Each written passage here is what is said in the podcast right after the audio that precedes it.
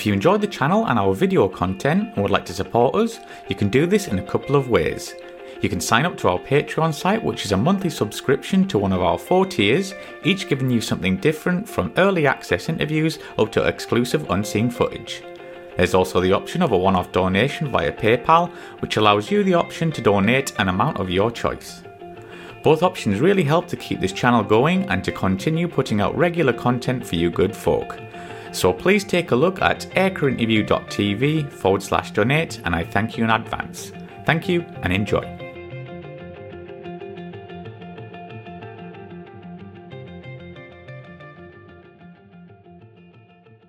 And obviously, we talked about your Hornet exchange in the previous episodes, but uh, did uh, being a QFI help you get onto the exchange? It did. So, the reason I took the job at Valley, or I, I, I applied for it, um, I, I, said I, I didn't want to spend two, two years in the sim on the Tornado F3. That is true.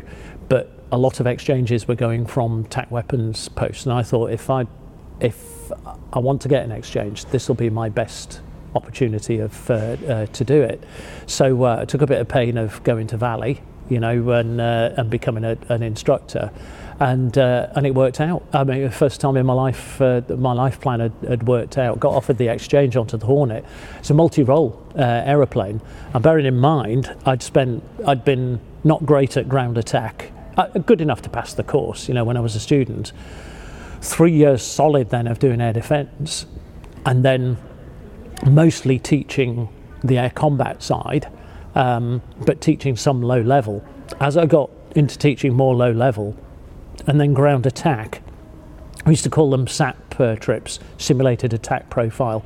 Pair of aeroplanes out into the low level uh, system, two dive attacks on on uh, or simulated uh, uh, bombing attacks on uh, targets out in the low level system and then leading your pair back and then being bounced by another aeroplane mm. as if they're an enemy fighter.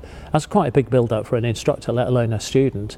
And all of those SAP trips that I did just helped me uh, think to myself, uh, I, I should be able to do this multi role stuff. Predominantly, it's going to be air to air, and that's uh, that's where I'm uh, I'm hopefully good at. But I, I have no worries doing the ground attack stuff, or less worries than I would have done having gone straight from a Phantom front line.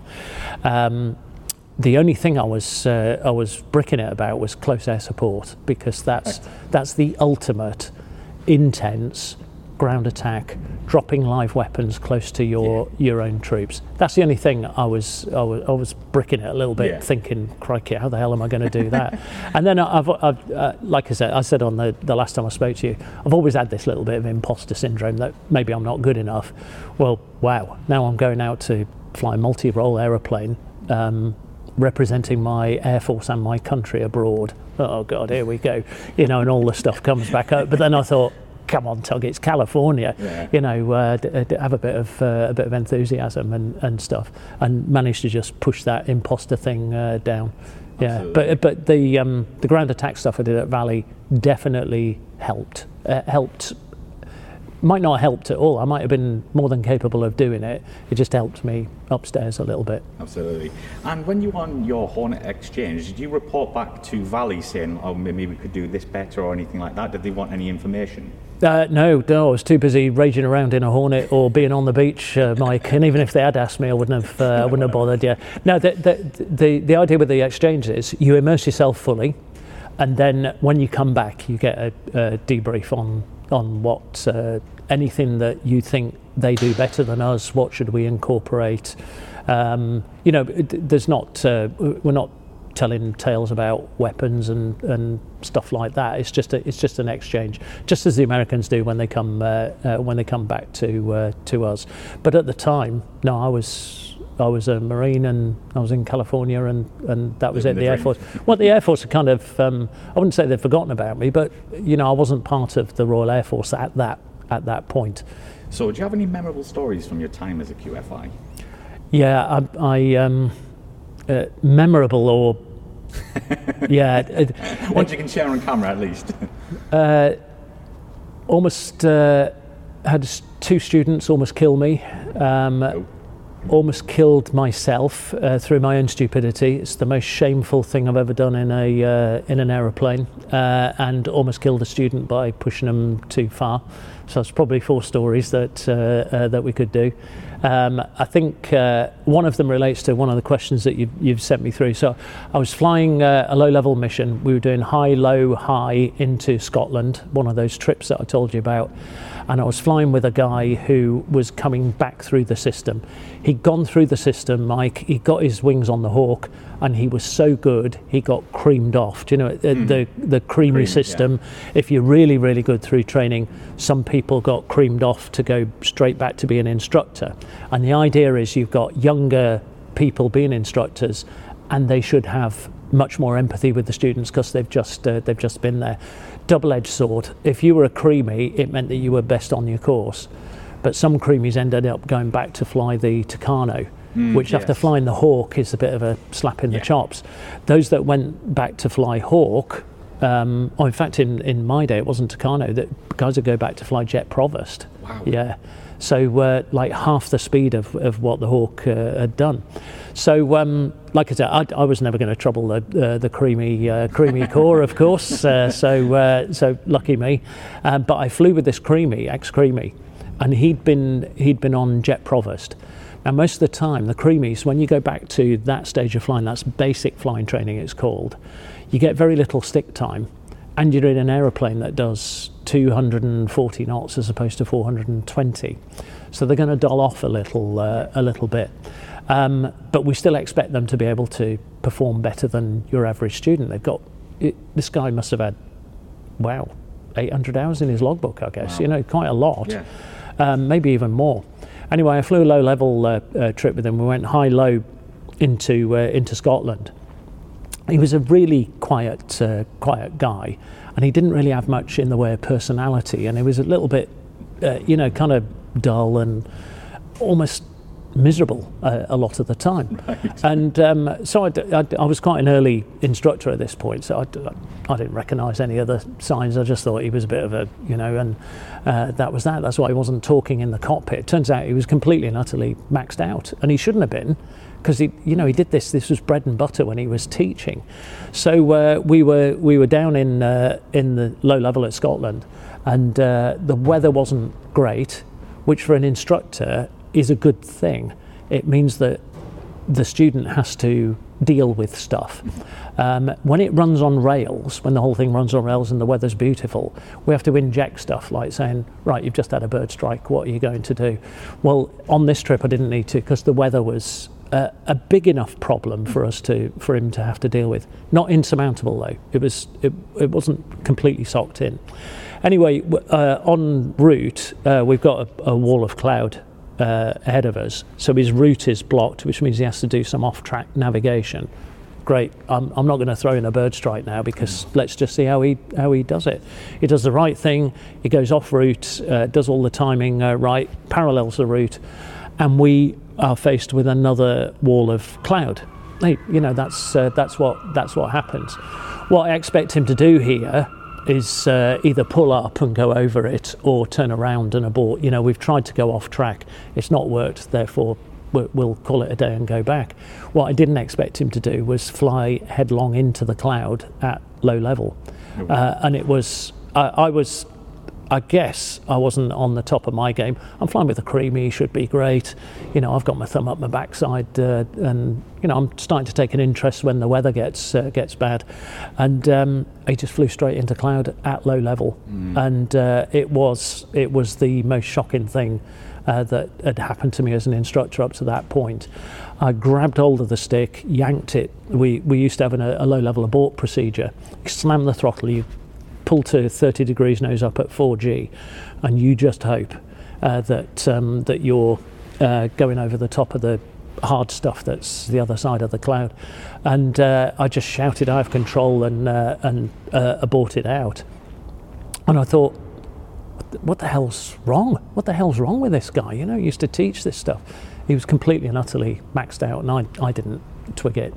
So uh, kind of pointed us back to uh, back to base. He never spoke in the cockpit. You know, he wasn't a particularly. He was quite an introverted guy.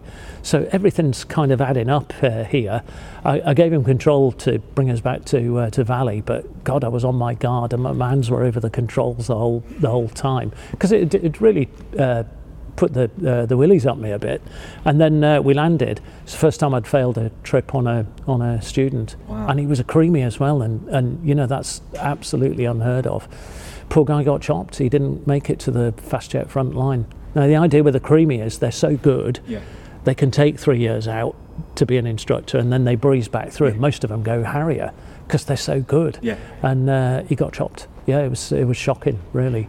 And obviously, as an instructor, do you have to wait till the last minute to be like, please, going to do the right thing, or do you, or can you can you actually tell them saying like, okay, you can pull up now, or do you just have to leave them be? There's a there's a balance to be had, right. uh, Mike. And early doors, uh, which I never really did the early QFIing uh, QFIing trips, um, instructors would step in a lot sooner. Um, right. And then as they get more and more experienced, you can allow the thing to develop a little bit, uh, a little bit further. But there's always that, uh, always that balance. I could have, maybe should have, said, ah, let's just abort here.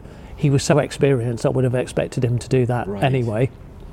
Just got it wrong. You know, I got it wrong, and um, and here we are, and, and, we're talking about it now, and it's a bit a uh, bit of a story.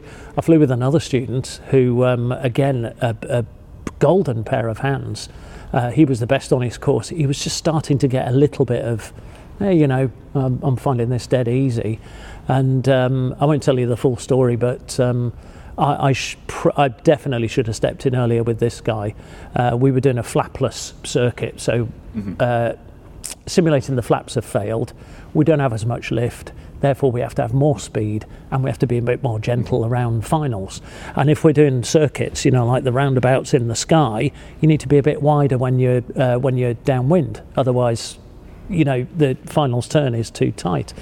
So anyway, he was flying these circuits. He's flying them better than I uh, than I was able to. Usual story, you know. it all sounds familiar. Always sounds sounds familiar. It's like every student was better than I was, and um, and I, I just looked down and I thought, wow, this flapless circuit is a bit tight.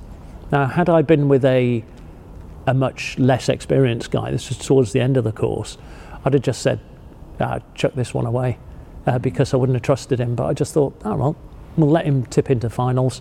He'll have to go round because he won't be able to make the corner, and uh, I'll be able to use that as a debriefing point afterwards. You know, not quite as good as you think you are. Yeah. Just ease back on the the big I am thing. And um, anyway, we we tipped into finals, and he stalled installed the aeroplane. Wow.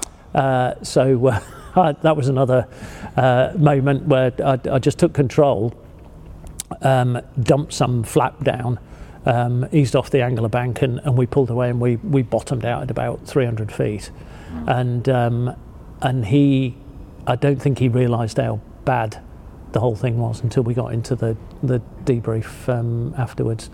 Yeah, so those are the two bits where my students uh, uh, nearly killed me don't get me wrong. Um, I'd only been an inst- I'd only been a student myself four years previous to starting on the Hawk again. I, w- I was a bit more experienced in uh, in that second story, but um, I, I, was making those mistakes as well. I wasn't making them because I was arrogant, though. I was making them because I was crap, you know. And there's a difference between yeah. the between the two, I think. So there's the that's the delicate balance. When do you step in? Yeah. If you think when we teach air combat, Mike, we we we, we separate out by a couple of three miles at two or three miles, uh, the hawk is that oh, big yeah. out of the window, right. and we rage towards each other with 800 knots of closure. Now, the delicate balance here is I'm teaching a guy or girl for the first time doing this. From the back seat, I can see a pinprick, which is this hawk. Mm. I've got to try and stop them from crashing into that aeroplane, but in such a way that we don't destroy their confidence. That's where all the balance is with uh, with instructing, um, and you just have to think about. Four years ago, it was me in the front raging towards somebody. I now kind of understand why some of those instructors were saying the things that they said. So overall, did you enjoy your time as an instructor? I loved it. I absolutely uh, uh, loved it. I, maybe I wouldn't have loved it so much if I'd have been posted back to Tucano. Uh, so the Hawk made uh, made flying a joy, and then for the first six months of my time as an instructor, I probably wasn't a great instructor. I think there was then maybe two years where I was at the top of my game, and then the final six months, I was just getting a bit frustrated that no matter how much I pre-briefed students, they still made those mistakes. And I think a lot of instructors go through that that process.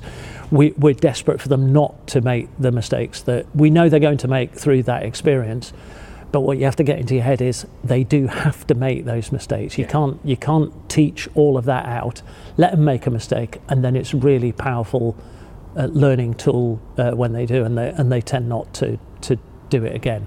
So um, that's that that's what I, I loved seeing somebody who wasn't very good like me get a posting at the end of it like I did. And Yeah, and that imagine. that was the that was the biggest thing with uh, with teaching. Plus the fact I'm teaching exercises that I adore doing. I adored doing 1v1 combat and 2v1 combat and flying around at low level. Even if I wasn't touching the stick uh, during the there's some trips that didn't touch the stick at all, but I'm I'm just you know that because the student is so into getting a kill in air combat. Well, I'm I'm going to be up with them uh, like that, and that that's what I loved about it.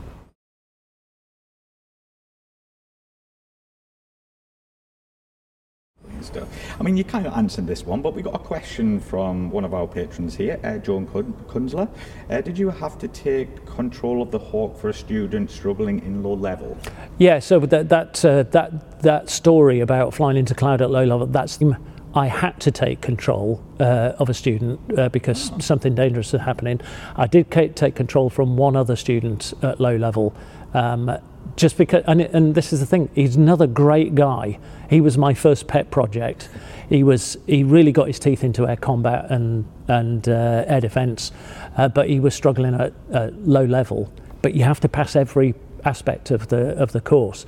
And the reason he struggled at low level was he'd done some of his training in the United States where they'd only flown set routes in beautiful weather and, and such like that. So he wasn't used to flying in the UK where you know the weather was always a bit dodgy. So um, but what he did was because of that he didn't use the correct techniques. And the correct techniques that we use for uh, low level navigation are uh, it's on a work cycle. So you have your map, and there's the route. What you don't do is thumb your way up the, uh, up the map. Uh, like you might do on a road atlas, um, you look at what the next event is going to be, and the next event might be six minutes away. It's a turning point. Well, it's pointless looking at your map for six minutes because the turning point's six, seven, 42 miles away. Okay, uh, so you're not going to be able to see it. So the technique is right in five minutes. I'm going to pick the map up again. You put the map away. You fly on heading, pick something to fly towards. But now what you do with your head is you are looking out all over the place because th- there's tons and tons of aeroplanes and you're going to crash into them.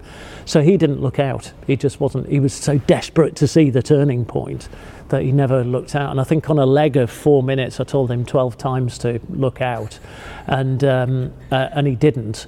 And uh, as we went around the turning point, we had a bit of a closer border with another hawk.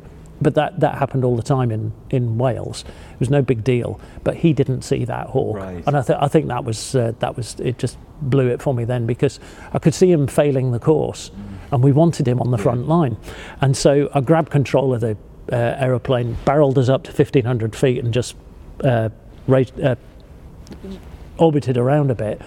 And my God, I, I went through him like a dose of salts. I mean, it was Really? the worst bit of instruction I've ever done in my life. But I was so I was so frustrated that he was going to fail. well, yeah. Yeah, I, I think I even, you know, there's a blast screen between the front and back. I, I think I was even banging on the blast screen. Um, well, he dropped. We dropped into low level. I'd never seen lookout like it, Mike. His head was on an absolute swivel, but we didn't. We didn't hear a, turning, a single turning point or either of the targets, and he knew it was a failed uh, uh, a failed trip. But that th- I, I took control, just born out of frustration because I just wanted him to do the right things and uh, and and scrape through the low level phase, uh, the final attack phase. And he was going to go tornado F3, but he certainly wasn't going to go ground attack. Uh, And maybe he looked a little bit like I did through through training. Uh, in the end, he went tornado F3, um, and, and he was overjoyed with it, and so were we. His second tour, uh, he got an exchange with the US Navy, flying F-14s off the carrier. How do you compare the RAF QFI system to the US? If you have any details there from that. I do, and and don't don't take it that I'm saying this because I'm RAF and therefore I'm invested in in what we did. I, our training system is is has always been world class. It's always been world leading. Uh, and I've seen a number of training systems, and I've been through the American uh, one myself. I went through the Navy and Marine Corps one. Um, ground school, the way we teach ground school, we have experts in front of you teaching the subjects. Um, my American experience at ground school was I was sitting in front of a computer screen just clicking a mouse and uh, slideshows uh, with uh, audio tapes. I think I had two um, actual lectures in ground school for the whole of the F-18 really? Hornet. Yeah, it was it, it just sucked the sucked the joy out of you. Uh, simulator training exactly the same. Uh, we had the same kind of concept that we'll put experts in simulators. Um, so people that have flown the aeroplane, hopefully, or flown similar types. So the uh, sim instructors at um, uh, El Toro, where I went through the F-18, they were they were great. They really were. They were all reservists. Um, but the actual flying training itself, um, bearing in mind I was only on an OCU in the in the states for the F-18, it was torturously slow. Um, it took forever to mm. do the trips that I needed to do, whereas traditionally our training system and OCUs are bang, bang, bang, bang. Now, I, I, uh, I teach human factors to young aircrew coming into the Air Force now.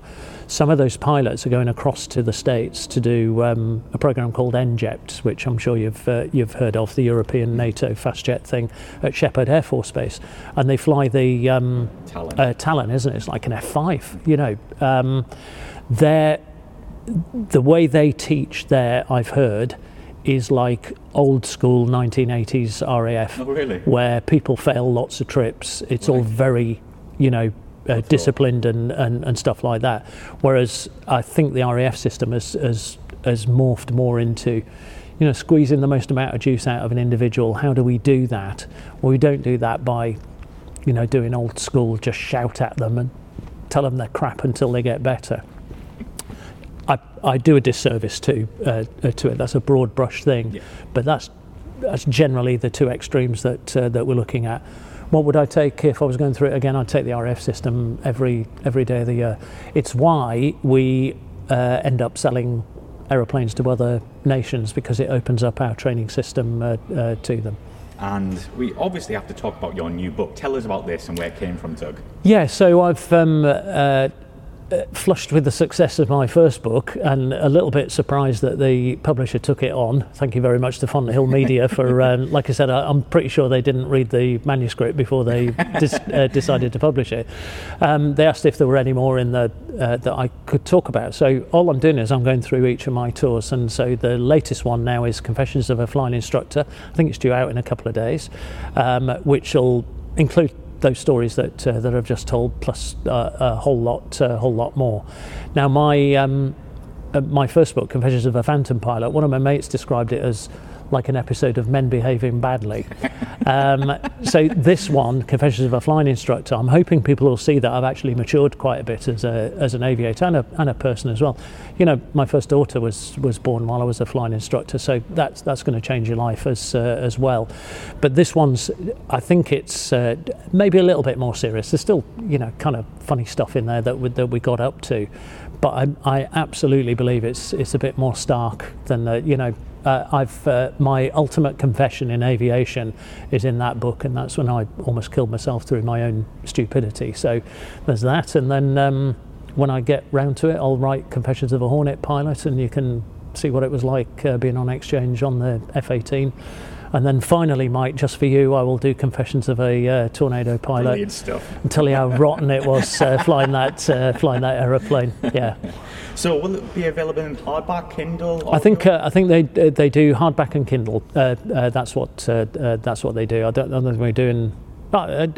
maybe they'll get the bug and we'll do audio. I, I, I don't know. That'll be people keep asking me to do audio audio book. I'll, I'll have a chat with them and see uh, see if we get that that going. But generally hardback and Kindle. And that'll be available from uh, Amazon, uh, Fonthill. Yeah, the usual uh, usual stuff. I, I, I, was amazed when the first one came out. It was all over the place. Yeah. You know, uh, so I was I was I was really chuffed uh, chuffed to bits with it. Yeah. Well, Tug, thank you very much for coming back on the show. Yeah, pleasure. Great to see you again, Mike.